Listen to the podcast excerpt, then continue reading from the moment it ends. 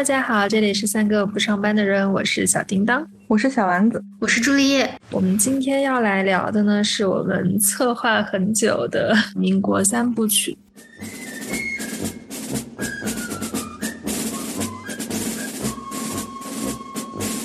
这个专题是我们很早之前就想聊的，但是一直没有找到一个合适的时间和方式来展开好好的讲述。所以今天因为正好是清明假期嘛，大家能够有时间凑到一起来聊一聊我们喜欢的姜文导演。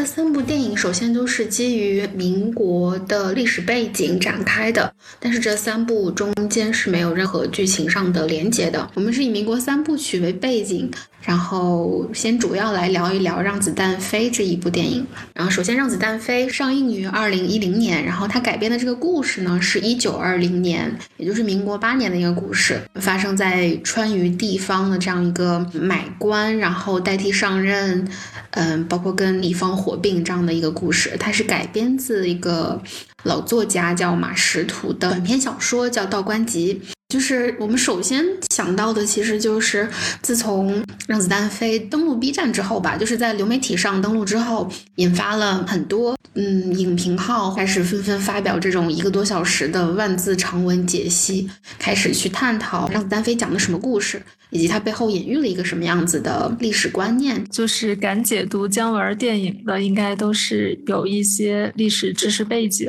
才解剖姜文的电影。包括对《让子弹飞》整个的这个解读，无论是文字的还是视频的，其实都陆续有看过一些。那基本上，我感觉大家无论从哪个角度来解析这部电影，但中心思想应该应该大家都是达成一个统一的共识，就是其实这部讲的就是革命的故事。革命者和当权者的一个呃对垒和颠覆和身份的对调，以及说我整个在这个革命的过程当中，不同的人就形形色色的角色在里面身处的位置以及他们的行为，甚至是说革命胜利之后大家的一种表现。其实就虽然说是一九二零年的故事，但是参照我们当下也具有参考价值跟意义吧。那这部电影经常就是被网友，不管是微博啊、B 站，都是现在都在戏谑说，希望它就是生疑。就是它虽然讲的是一九二零年的事情，上映也已经是十几年前的事情了，但是很多对照当下，它就像《武林外传》一样，常看常新。就是你每次去看它，你再去结合当下的一些社会状况或者是大背景的一些东西，你就会觉得这部电影越来越能解读出来一些新的东西。你就会觉得，就是 B 站上的解读也是越来越多，然后解读的年龄层也越来越年轻，所以倒也谈不上离奇，就像。小叮当说，但是就是它会有一些很新的东西，层层不穷的再出来，然后你再去回味这个电影。因为《让子弹飞》，其实我自己也是看了好几遍的，上映那年就看了两遍，就普通话和川渝版的都看了嘛。那会儿我还在上学，对，都是跟同学一块儿去看的。然后后来中途就是这几年一直到现在，中间也有去看过，包括这次说我们打算录姜文这个主题，然后我也专门的再翻回去再看了一遍。嗯，我感觉是就随着个人阅历的一个增加吧，包括是年龄啊，然后对社会的认知呀、知识结构这些，就每次看的时候，就对他的理解又能够更深一层。嗯，就一开始一一零年上映那会儿，那个时候就学生嘛，还是一个比较单纯的状态，就完全是当喜剧在看的。但是，我今年就最近一次看它的时候，我从里边其实看到了比较深的一个悲剧性或者是说绝望性的色彩在里面。就是对于这种电影理解的转变，我我自己都觉得很心痛。就是我已经成长到这个年纪了嘛。当时真的，我记得好像是一个类似于贺岁档的档期，然后整个电影院是有大人有小孩儿，也有学生，然后真的是好几个那种比较经典的一些台词的画面。但是你后来再去看，然后再配合这些解读，再不断的去看一些评论去看的时候，会不断的怀疑自己真的有看懂这部电影吗？那我们这次也就是浅浅的加入让学大军来聊一聊我们喜欢。让子弹飞，以及无限的去回味，想去跟大家探讨的一些名场面也好，台词也好，以及。大家都在深刻讨论的他的一些隐喻也好，那我们就先从名场面开始吧。就觉得到处好像都是名场面的样子，而且对对，层层递进，你每一次觉得的名场面还不一样。他一开始不是他们是马拉火车，他们坐那个火车说什么？我在车上就是葛优说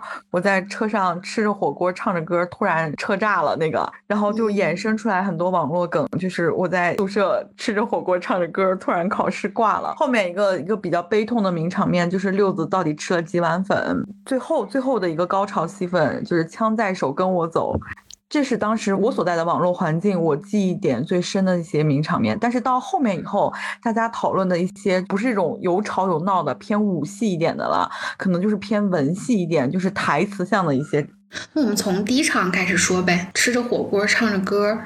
然后那个就他这个开场非常非常的吸引人，就是坐在电影院里刚坐下，我当时没有想太多，但是后来看了解读，就是马拉火车。当时最多的一种解读，就是在讽刺当时的社会环境是在一种半殖民地半封建，就是又有那种象征着比较封建的那种交通形式的那种马，然后又有就是殖民地军队进来之后的那种火车的那种蒸汽火车的那种东西。当时真没想那么多，然后现在看好像比较主流的说法就是这个吧。就确实他们当时是处于一个火车上的人是处于一个比较稳定的权力关系的，就是一个师爷。一个马上要上任的县长，还有夫人，但就是他们这个三角关系是有点像一个利益联盟吧，利益结合体。然后他们是走在半殖民地 半封建的这样一个嗯历史轨道上的，然后被一群马匪由下而上的颠覆推翻了，推翻了。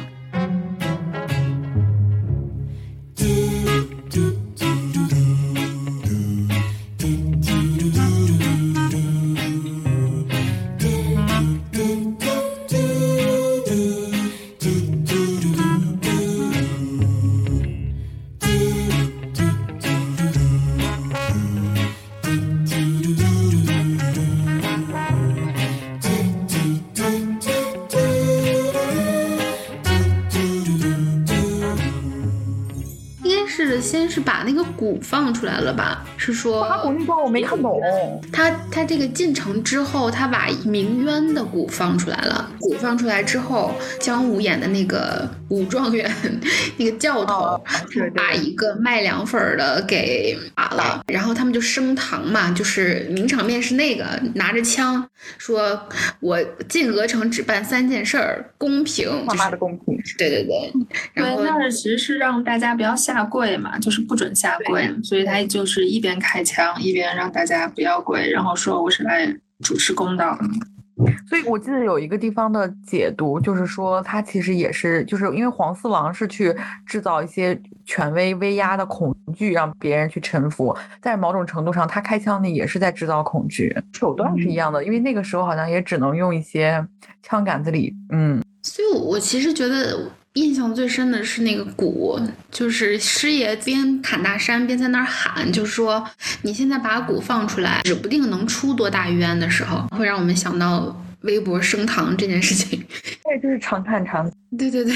对，因为那个谷的外面，它其实一开始在六子去砍砍那些树之前，它是长了枝枝蔓蔓、特别茂密的一些树叶树枝，完全把那个谷给遮盖起来了。就普通人从那儿经过，你完全不会意识到说这儿有一面这个明渊的大谷。那就是说，在之前那么长的时间以内，就这个县衙是不承担任何。就是为百姓判案呀，然后什么做主这样的事情的，因为就没有这样的渠道，普通百姓他的这样的一个民冤的这个渠道完全就被掐死了，堵住了。所有的人他不相信这个公权力，可能都是以这个黄四郎的他说什么就是什么。就在这个地方，他的这个官家的权力体系是完全是不存在的，或者是被掩埋掉的。那这个张麻子来了之后，首先让六子把把这些枝蔓、这些遮蔽人眼的东西全给砍掉，把这个大鼓给亮出来，让人们能够直接说：“我有缘，我就来敲鼓，我就投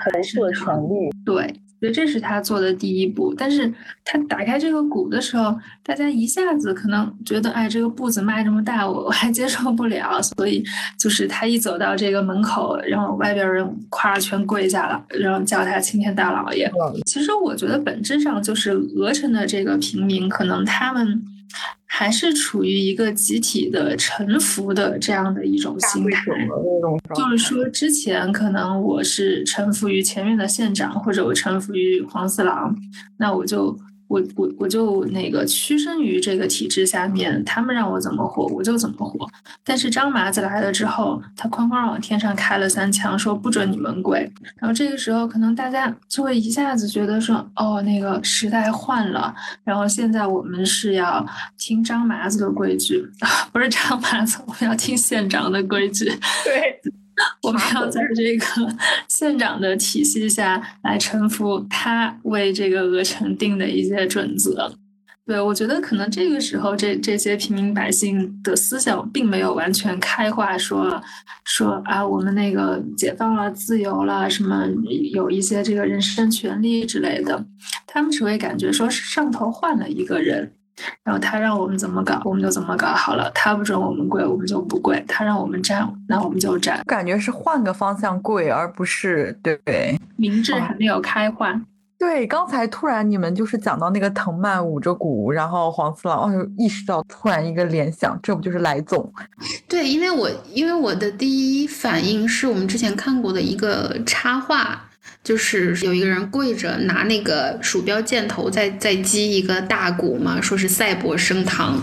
我我当时觉得就那幅画真的特别贴切的映照到了《让子弹飞》里面那个师爷在那儿喊没有冤哪有冤啊？你把鼓放出来，指不定得出多大冤呢。就是就他第一个案件其实也是他强制判的，因为当时那个卖凉粉的没有来喊冤，他强制把打人的武状元和卖凉粉的都拖进了大堂里。然后强制的去进行了一个公平，因为那个弱势方连状告都不敢吧，其实也是从这儿往后引的。这个卖凉粉的从这会儿就卷入了六子吃凉粉的这个嗯，是在卖凉粉的这个地方污蔑六子吃了两碗粉，只给了一碗的钱。上映的时候，当时也没想到，当时只是觉得。六子很可怜，有苦难说。明明，因为他很精妙的一个设计是，他抛开肚子的时候是端出来一碗整的粉，就是很意象的一个事情。他不是真的在跟你聊粉的事情，就是具体的物质，它是很意象、很抽象的。但当时的理解程度没有那么高。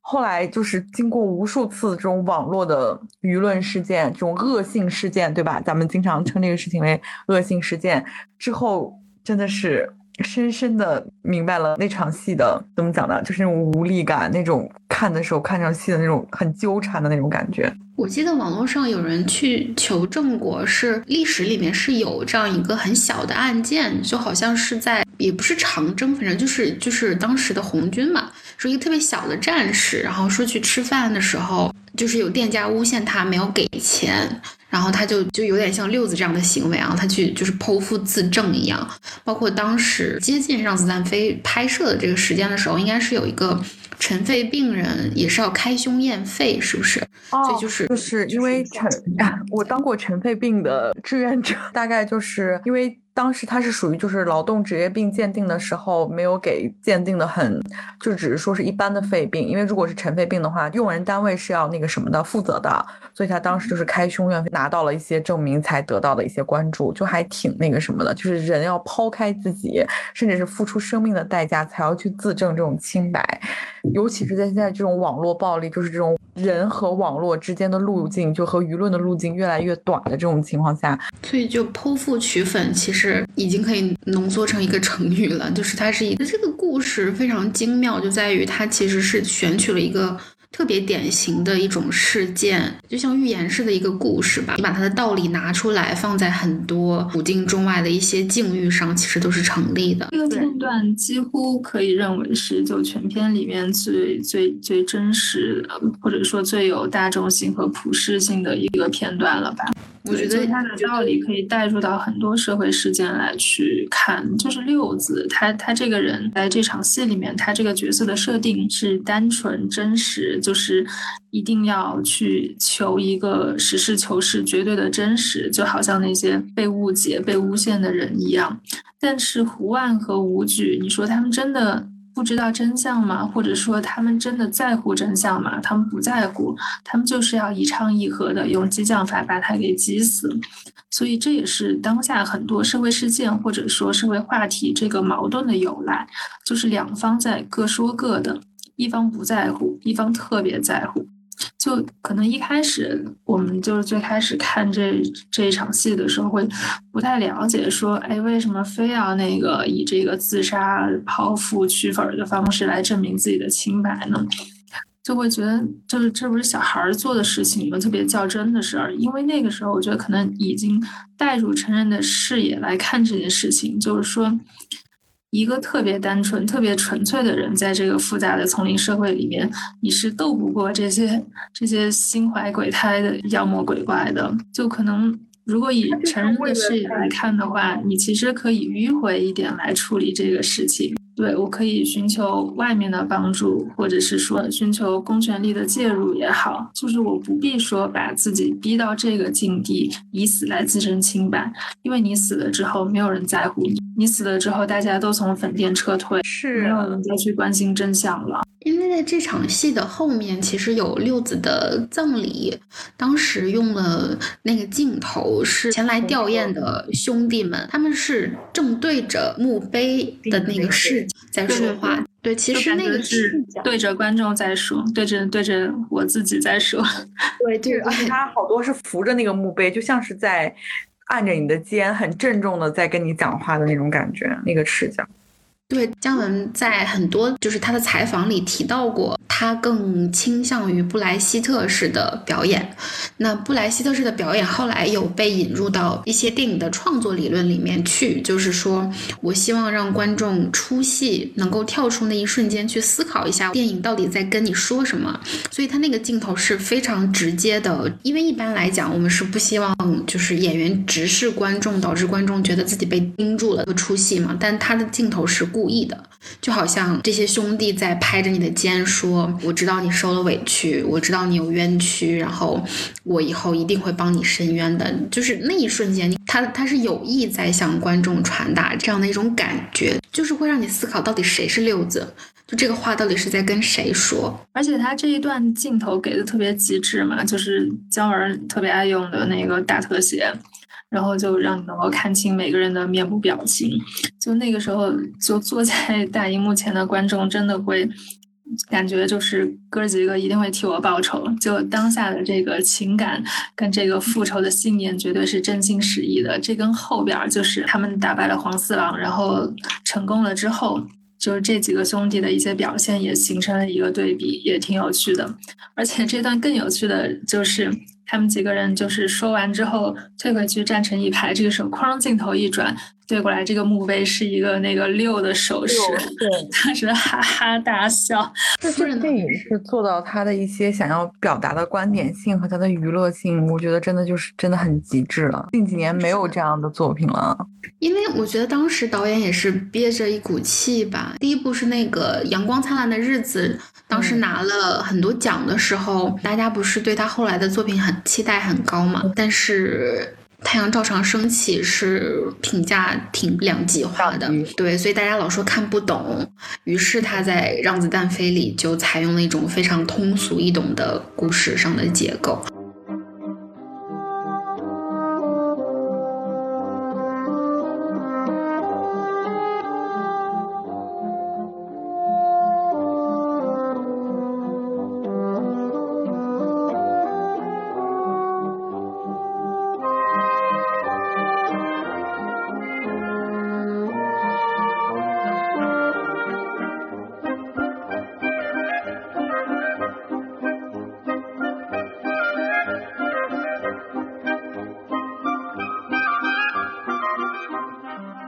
个比较重点的情节，应该就是他们鸿门宴吧。哦，鸿门宴。六子死了之后，不是去黄四郎家吃饭？我这条腿。接上这条大腿。对，当时我觉得很多好多人解读这个特别长的这个文戏，因为它里面蕴含的这个信息量其实挺大的，就是包括在引入张麻子和黄四郎两个人到底是什么背景的时候，就他没有提到，比如说借错人、切腹，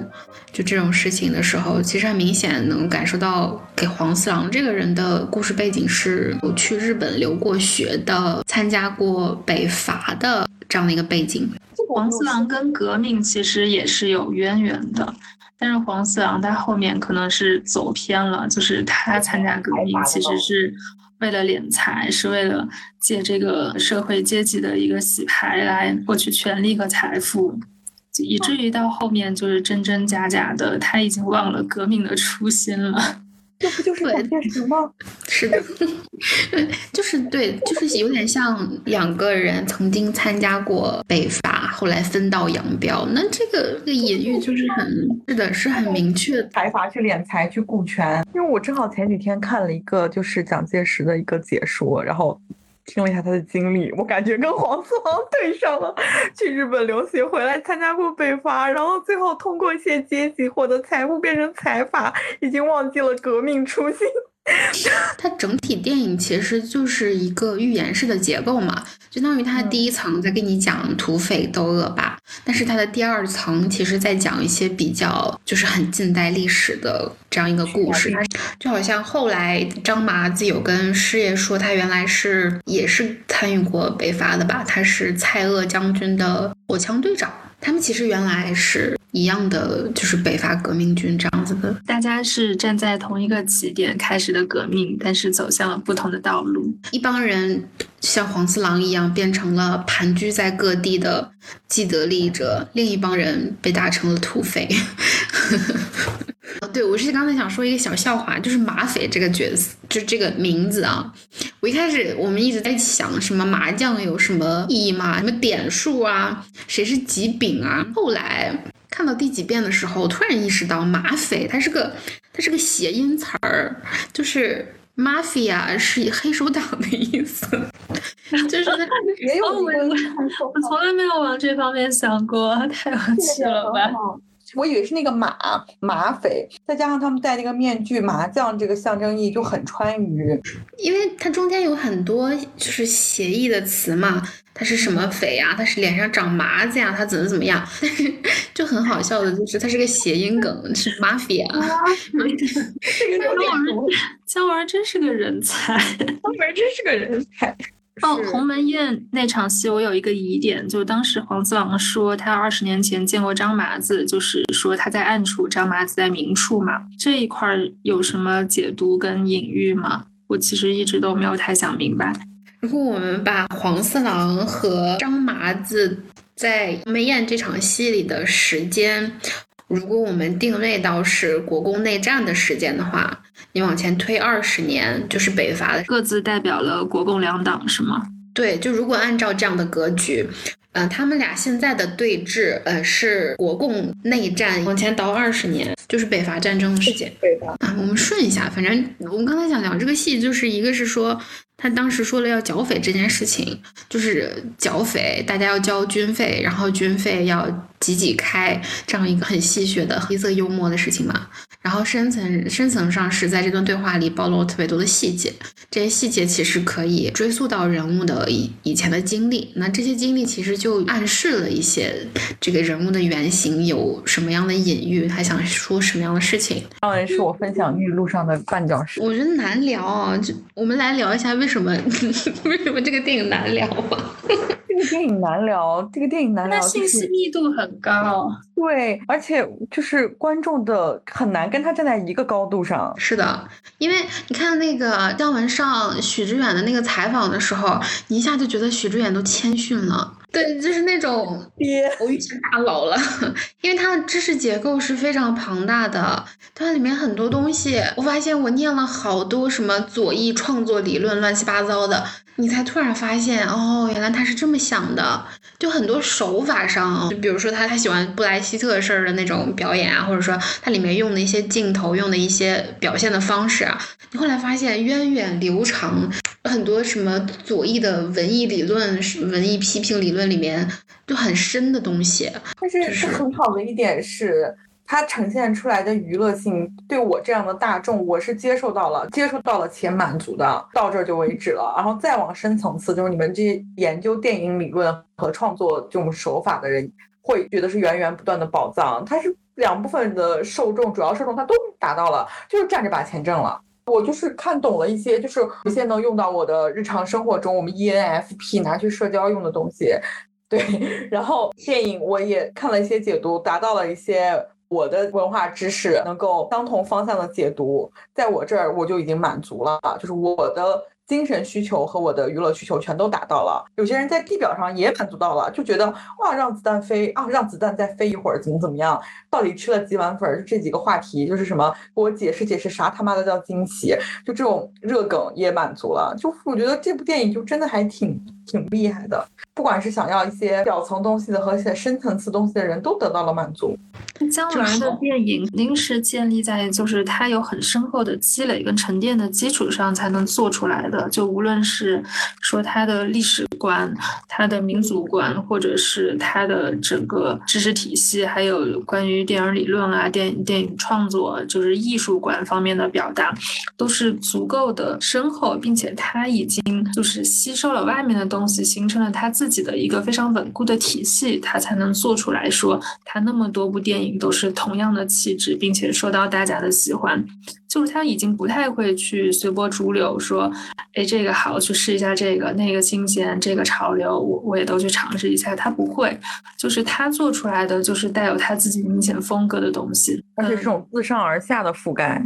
对，我觉得你可以用厚积薄发或者深入浅出这种词来来概括，就是它能够满足各个观影层次的人。就大家就娱乐性、知识性、历史性，大家想看的方面，他都有，都能从他的电影里得到一个满足。就是我觉得这样的才能被称作是导演的人物。而不是说我我在拍一些，我仅仅去注重它的故事性，或者说仅仅去注重它的话题性，就是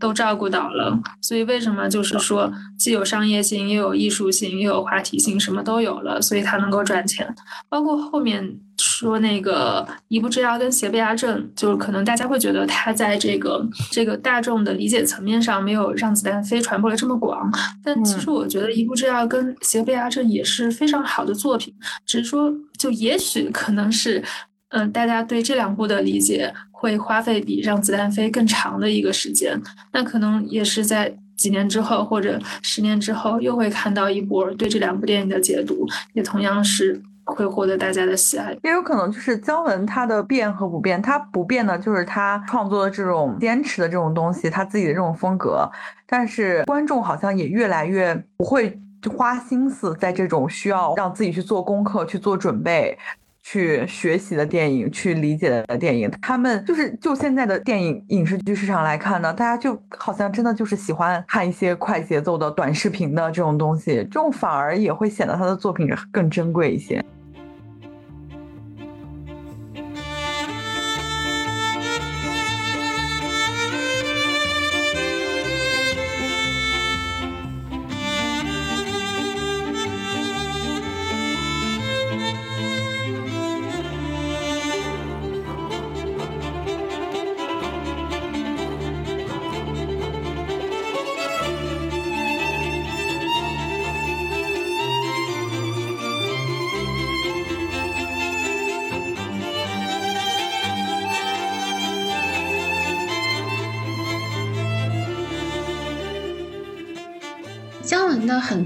作品，不管是这个出名的民国三部曲，或者往回倒他的之前拿奖的一些作品，或者说大家都说看不懂的《太阳照常升起》也好，就是不管怎么样追他所有的出发点，包括他的手法，因为我们很少在看电影的时候说他的手法源自于什么什么什么什么什么什么深厚的理论里面去，但是姜文的一些手法，你是能够追溯到很深刻的文艺或者说文学的理论里面，你会发现它是带有一些左翼的文艺理论家，或者说一些左翼的作家，或者说那些人他的一些创作理念，一些想要改变世界、想要推动世界朝更好方向的那种理念所诞生的一些手法，都被他融入了他的电影里面，所以越深入的时候。越会觉得这个导演是一个有理想的人。难聊的一个原因就是你越看他，越会觉得自己不足，就就因为没有跟他站在同一个高。对，所以很难聊。就是我们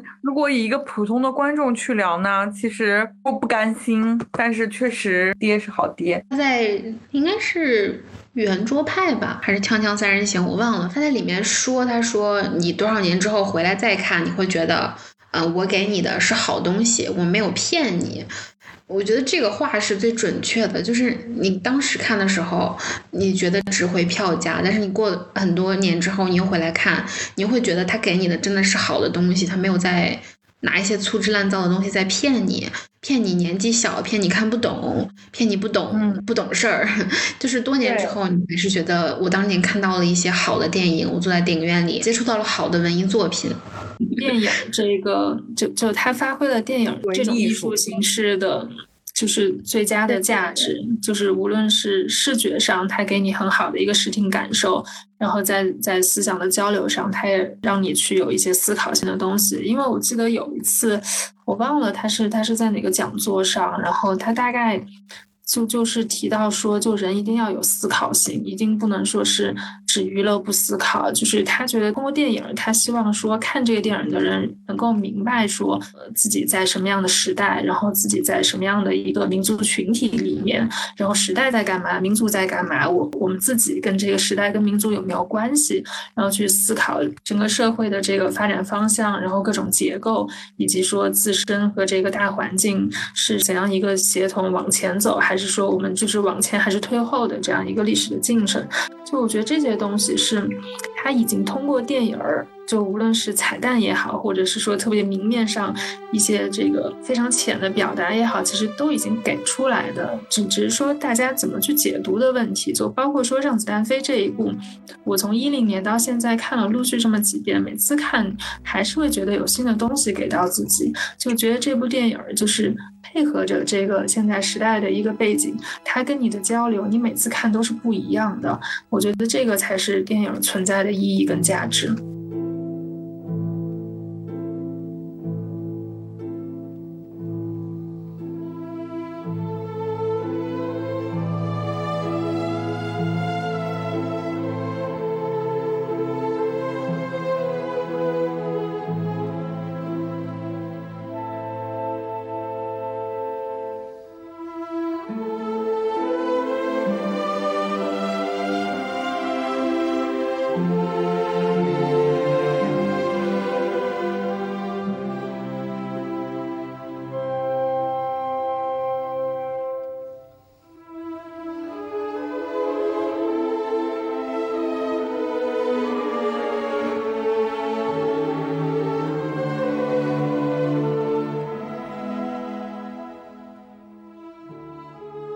我们今天就是做节目的时候，把这三部的年份列出来的时候，我突然又觉得他是一个对电影的制作周期把控力非常强的一个导演。你看他的节奏，就是他出出品的节奏。二零一零年《让子弹飞》，一四年是一部《之遥》，一八年这个节奏上也非常的准确吧，也没有什么拖延或者难产或者怎么样的。每隔算是四年吧，出一部电影。我觉得就是连把控这种出品的质量跟节奏，其实也是很难得的一件事情了，在我们电影行业。二零二二年总得给我看点新东西了吧，姜文。哦，他们不是说他备案了一个呃运动会的题材，就是抗美援朝期间战俘员运动会的题材。不要图兰朵那种东西，要点真东西。觉得突然可太有趣了，你说他到底为什么会答应呢？可能出来放放风吧，换换心情，换换换换脑子。就是我们平时工作工作累了，也想出去唱唱歌啥的。我觉得对。太好笑了，他是怎么样面对想要当他女婿的胡军？我儿想唱歌。哎呀，我妈呀！没事啊，多年以前他也想要演虞姬。对对对，那个真的太好笑了。傅寒想做什么就做什么，傅寒开心就好。